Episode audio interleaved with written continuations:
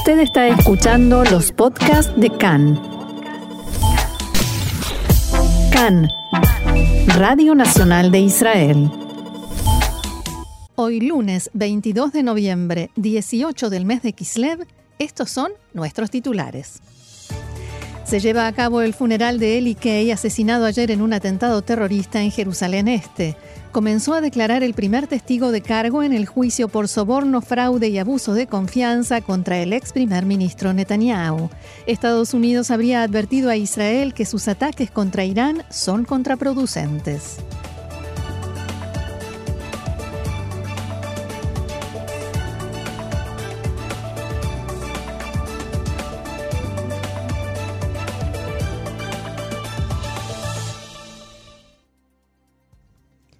Vamos entonces al desarrollo de la información.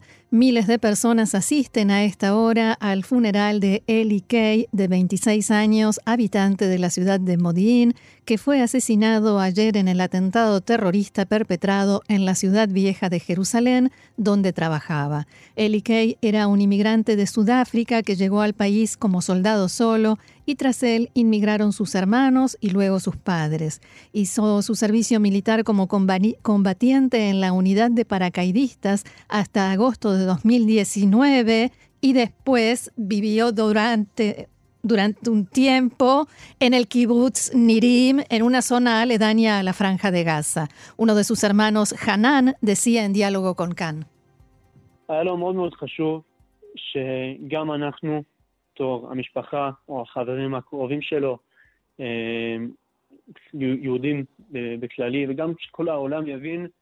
Era muy importante para él que tanto nosotros, la familia y sus amigos más cercanos, el pueblo judío y también el mundo comprendan qué es el Estado de Israel, por qué estamos aquí, quiénes somos.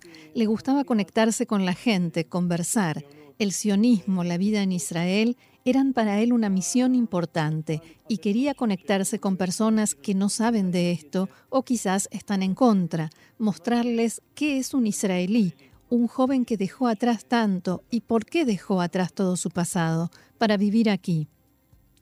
La novia de Kay, Jen Schiff, dijo que Eli amaba este país, luchó por él es la persona más fuerte que he conocido, emocional y físicamente. Siempre trataba a todos con amor y respeto.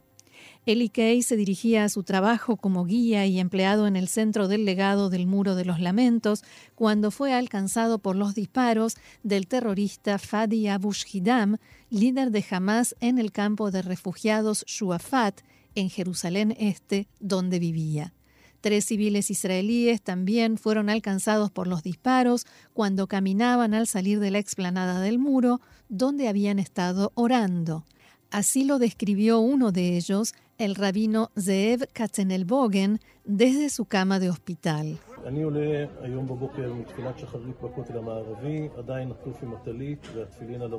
Salí en la mañana después del rezo matinal en el muro occidental, todavía envuelto en mi talit y con los tefilín en la cabeza y la mano. Iba hacia mi casa. Yo vivo en el barrio judío, en la ciudad vieja. En el momento en que doblé hacia la izquierda a la calle que sube a mi casa, escucho los disparos. Entiendo que hay un incidente, pero no comprendo qué pasa. En una fracción de segundo comencé a sentir un dolor muy fuerte en el brazo, justo justo en el lugar de los tefilín. De inmediato retrocedí hacia la explanada del muro para poder entrar en algún lugar cerrado, y allí comprendí el gran milagro, la gran misericordia que ha tenido conmigo Dios. En la tarde de ayer, las fuerzas de seguridad israelíes allanaron la casa del terrorista en Jerusalén Este. Según medios palestinos, varios familiares de Fadi Abu Shidam, miembro de Hamas, fueron arrestados por la policía israelí enredadas en el campo de refugiados Shuafat, incluidos su hija, hermano y sobrino. En el lugar se produjeron enfrentamientos cuando los agentes israelíes de gendarmería arrestaron a los familiares del terrorista. La esposa de Abu Shidam y varios de sus hijos huyeron de Jerusalén poco antes del ataque y, según informes, viajaron a Jordania. Así lo confirmó desde la escena del crimen el ministro de Seguridad Pública, Omer Barlev.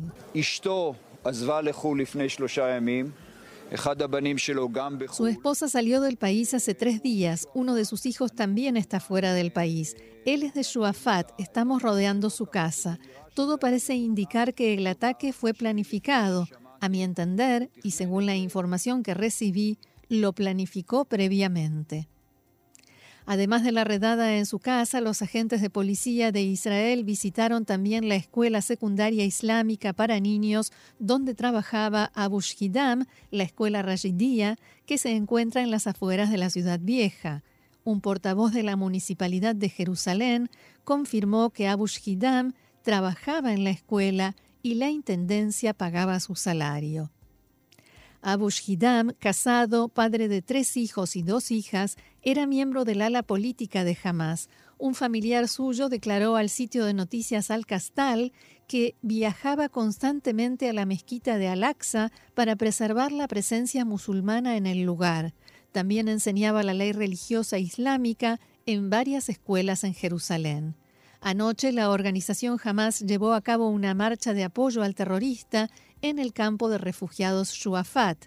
Cientos de habitantes del lugar marcharon con las banderas verdes de Hamas hacia la casa del terrorista Fadi Abu Shidam, algunos de ellos con los rostros cubiertos y cintas verdes. También entonaban cánticos de admiración a los mártires, dicho esto entre comillas, y apoyo a Muhammad Def, el jefe del brazo militar de Hamas en la franja de Gaza. Unas imágenes que no se veían desde hace mucho tiempo y que reflejan la creciente presencia de movimientos islamistas en general y de Hamas en particular en Jerusalén Este, tanto por la cercanía del lugar con el monte del templo y la mezquita de Al-Aqsa, como también por los esfuerzos que realiza Hamas en este sentido. El número dos de la organización, Salah al-Aruri, ha realizado en los últimos meses numerosos llamados a integrar a los habitantes de Jerusalén Este a lo que denomina los esfuerzos para llevar a cabo atentados contra ciudadanos israelíes. Y el portavoz de la Secretaría de Estado norteamericana, Ned Price, expresó en nombre del gobierno en Washington las condolencias a la familia de Eli Kay y su solidaridad con los heridos. La Secretaría de Estado difundió un comunicado en el que decía, condenamos con firmeza el ataque terrorista perpetrado por un hombre de Hamas en Jerusalén. Varios países más emitieron declaraciones similares de condena, sin ninguna referencia a todas las partes, como sucede habitualmente, o un llamado a la contención para Israel, ni alguna mención al proceso de paz. La embajadora de Estados Unidos ante Naciones Unidas, Linda Thomas Greenfeld, que visitó Israel la semana pasada, dijo que el ataque en Jerusalén le rompió el corazón. La embajadora de Canadá en Israel, Lisa Stadelbauer, relató que al momento del ataque se encontraba con el personal de la embajada visitando Yad Vashem en Jerusalén. Stadelbauer escribió en su cuenta de Twitter, abro comillas, condenamos el ataque terrorista de Hamas, un acto que nos recuerda a todos que el antisemitismo no es solo cosa del pasado, sino una amenaza, tanto ahora como en el futuro. El enviado de la ONU a Medio Oriente, Thor Wennesland, expresó su preocupación y dijo que el mundo entero debe condenar tales actos de violencia. El ministro de Relaciones Exteriores checo y su par sueca también condenaron el ataque terrorista. El ministro checo Jakub Kulank dijo que fue un acto atroz y enfatizó que el gobierno de Praga está junto a Israel en la lucha contra el terrorismo. El gobierno en Austria manifestó consternación por el cobarde ataque terrorista y solidaridad con Israel. Funcionarios en Israel dijeron a Khan que los numerosos mensajes de condena y la expresión de solidaridad con Israel son un fenómeno extraordinario que indica una comprensión de la delicada situación de seguridad en Israel. Y estamos recibiendo una noticia ahora, hace instantes, el rabino Zevi Katzenelbogen recibió el alta médica y salió del hospital. El rabino agradeció al personal del hospital y les deseó a todos solo buena salud. En la tarde de ayer hubo un segundo atentado en Yafo. Un hombre de 67 años y su esposa fueron atacados cuando caminaban por la ciudad. Un palestino de 18 años de Jenin, que se encontraba dentro de Israel en forma ilegal, apuñaló al hombre y le produjo heridas de mediana consideración. También intentó apuñalar a la mujer, pero sin éxito afortunadamente. El hombre fue internado en el hospital Wolfson, donde unas horas después informaron que se produjo una notable mejoría en su estado. El atacante fue interrogado por el servicio de seguridad y si bien en principio hubo algunas dudas, a esta hora las autoridades están casi seguras de que se trató de un atentado terrorista y no de un delito común. Ahora se investiga si fue un ataque planificado o una emulación del atentado en Jerusalén unas horas antes. El atacante no tenía antecedentes penales ni terroristas en Israel. Y más violencia, lamentablemente, en la mañana de hoy una mujer de 49 años sufrió heridas de mediana consideración por disparos de un arma de fuego. Se, trata de Rudaina Shalatae, directora de una escuela que sufrió heridas leves y fue trasladada al hospital Poría. El incidente tuvo lugar en la localidad de Árabe, en la Galilea. El sindicato de docentes anunció que mañana habrá huelga en todas las instituciones educativas en árabe. La secretaria general del sindicato, Yafa Ben David, llamó a la policía a atrapar a los atacantes y dijo que no se puede permitir que el crimen y la violencia se apoderen del sistema educativo y me permito agregar también.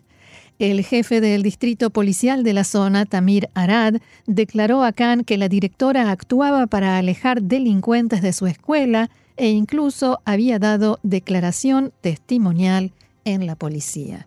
Nosotros seguimos adelante con más información aquí en Cannes, más reportes de hechos de violencia. Aisha Abadi, de 55 años, fue asesinada anoche en su casa en Maker, en la Galilea Occidental. Su marido, que había huido del lugar, fue arrestado e interrogado.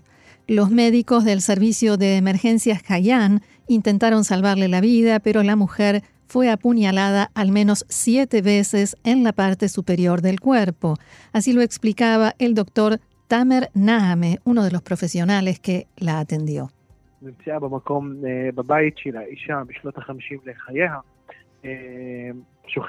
Una mujer de alrededor de 50 años que resultó herida en su casa se encontraba en una habitación en un gran charco de sangre en estado crítico, inconsciente y sin respiración. El equipo de emergencias realizó el tratamiento de primeros auxilios y trató durante casi 50 minutos de salvarla. A continuación, debieron confirmar su fallecimiento. El marido de 57 años, como decíamos, fue arrestado. Su hermano, el abogado Sami Abadi, dijo que el acusado tiene problemas psiquiátricos y tiene una tendencia a los estallidos de violencia cuando no toma la medicación prescripta. Decenas de miembros de la familia de la víctima intentaron entrar por la fuerza al centro médico La Galil en Naharía cuando su cuerpo sin vida todavía se encontraba en el lugar. Los guardias de seguridad del hospital debieron usar gases lacrimógenos para dispersarlos. Dos de los guardias sufrieron heridas leves y finalmente, con ayuda de la policía, lograron restablecer el orden. El vicedirector del hospital, Dr. Tzvi Sheleg, decía lo siguiente en diálogo con Khan.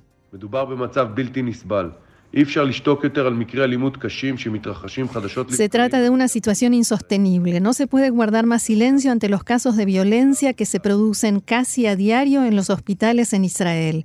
Quiero destacar y elogiar la exitosa cooperación entre los guardias de seguridad del hospital y la policía de Naharía que impidieron con sus propios cuerpos que hubiera heridos o víctimas, porque esto pudo haber tenido un final mucho, mucho más grave. Veinte mujeres israelíes fueron asesinadas en lo que va del año. En 2021, 111 personas fueron asesinadas en la población árabe israelí, 14 de ellas mujeres. Cambiamos de tema. El diario norteamericano The New York Times informó anoche que Estados Unidos advirtió a Israel que sus ataques a las instalaciones iraníes no son beneficiosos e incluso lo contrario, ya que hacen que Teherán reaccione de forma exagerada. Según el diario, Israel rechazó la solicitud de altos funcionarios estadounidenses de detener los ataques. El informe indica además que Irán subsanó rápidamente cualquier vulnerabilidad en sus instalaciones nucleares e incluso mejoró sus capacidades en los lugares afectados. Entre otras cosas, los iraníes mejoraron sus capacidades cibernéticas e Israel y Estados Unidos ya no pueden lanzar ningún ataque capaz de paralizar las centrifugadoras en los sitios nucleares. El New York Times informa además que la administración Biden evalúa cómo retrasar el enriquecimiento de uranio iraní y está considerando, entre otras cosas, la eliminación parcial de las sanciones a cambio de una desaceleración en el enriquecimiento con el fin de ganar más tiempo hasta que se resuelva el asunto en tanto que el ministro de Defensa, Benny Gantz, dijo anoche que está dispuesto a apoyar un acuerdo con Irán que sea más fuerte y más extenso y que haga retroceder al régimen en Teherán y lo prive de sus capacidades, pero ese no es el caso en este momento. La siguiente noticia está con el juicio al ex primer ministro Benjamin Netanyahu, que se reanudó esta mañana en el Tribunal de Distrito de Jerusalén. Después de que fuera postergado la semana pasada, esta mañana comenzó el momento de la declaración del testigo de cargo Nir Hefetz, que fue asesor de comunicaciones y medios de Benjamin Netanyahu y su familia. Netanyahu se hizo presente en el tribunal y ante la pregunta de los periodistas sobre cómo se siente, respondió, ¿qué cambió? ¿Cuándo ustedes van a cambiar? Acompañaron a Netanyahu los legisladores del Likud Amir Ohana, Shlomo Kari y Galit Distal Abtarian.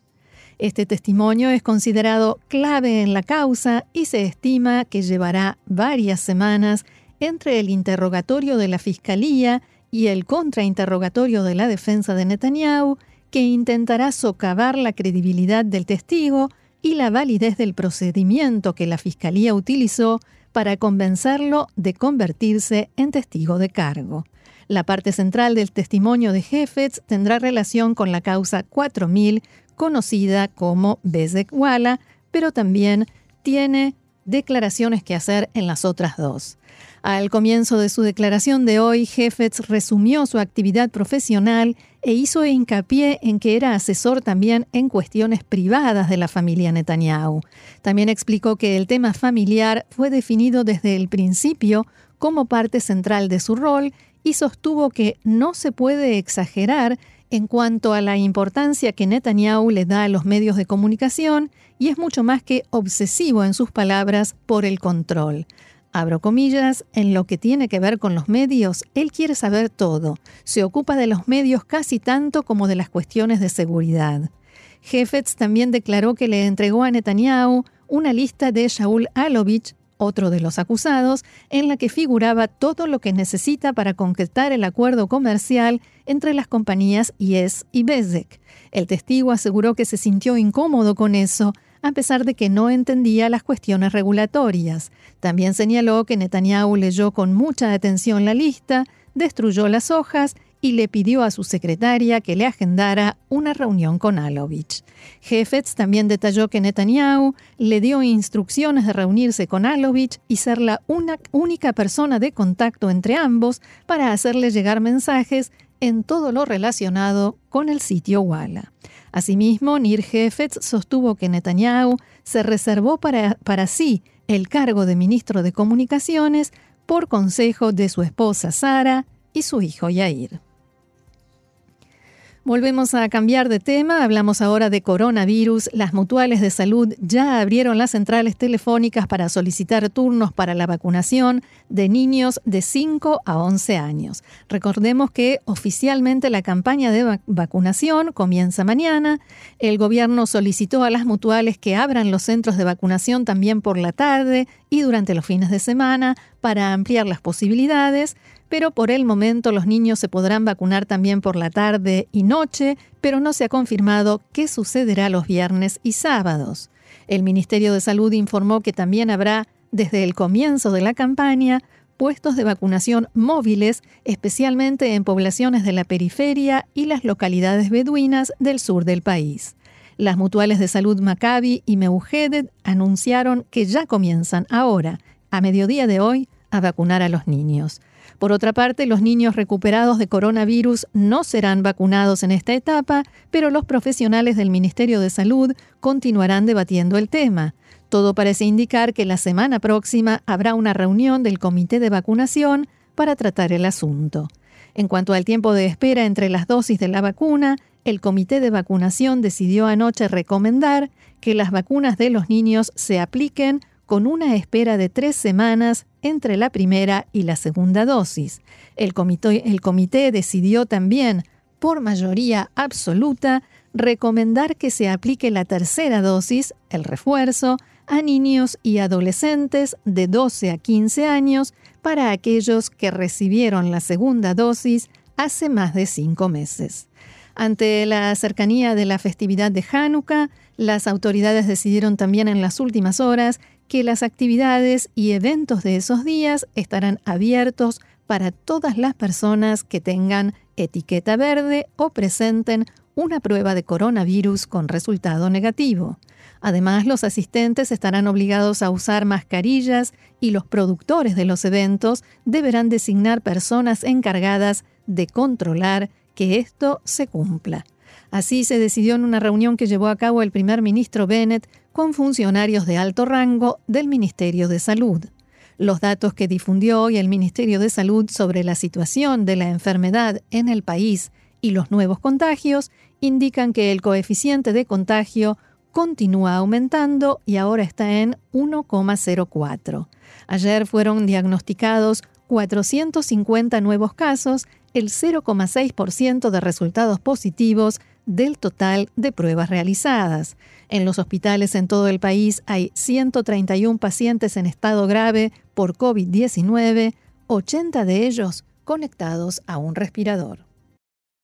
Y nosotros vamos a aprovechar los minutos que nos quedan del programa para una noticia de último momento. Se acaba de dar a conocer que fue descubierta una red e infraestructura terrorista de Hamas de grandes proporciones en la margen occidental. Fueron confiscadas armas y elementos para armar cinturones explosivos cuatro cinturones explosivos en una operación conjunta del Servicio de Seguridad, TSAL y la policía.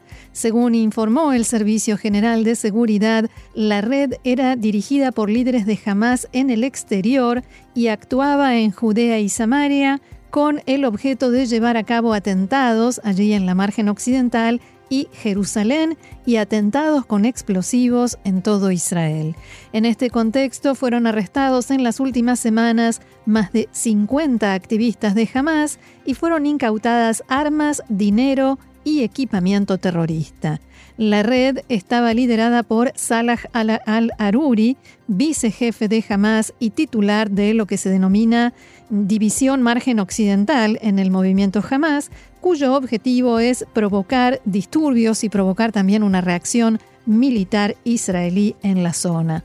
Junto a Al-Aruri actúan otros activistas, el más destacado, dicho esto entre comillas, es Zeharia Najib, que fue liberado en el acuerdo de intercambio por el soldado Gilad Shalit.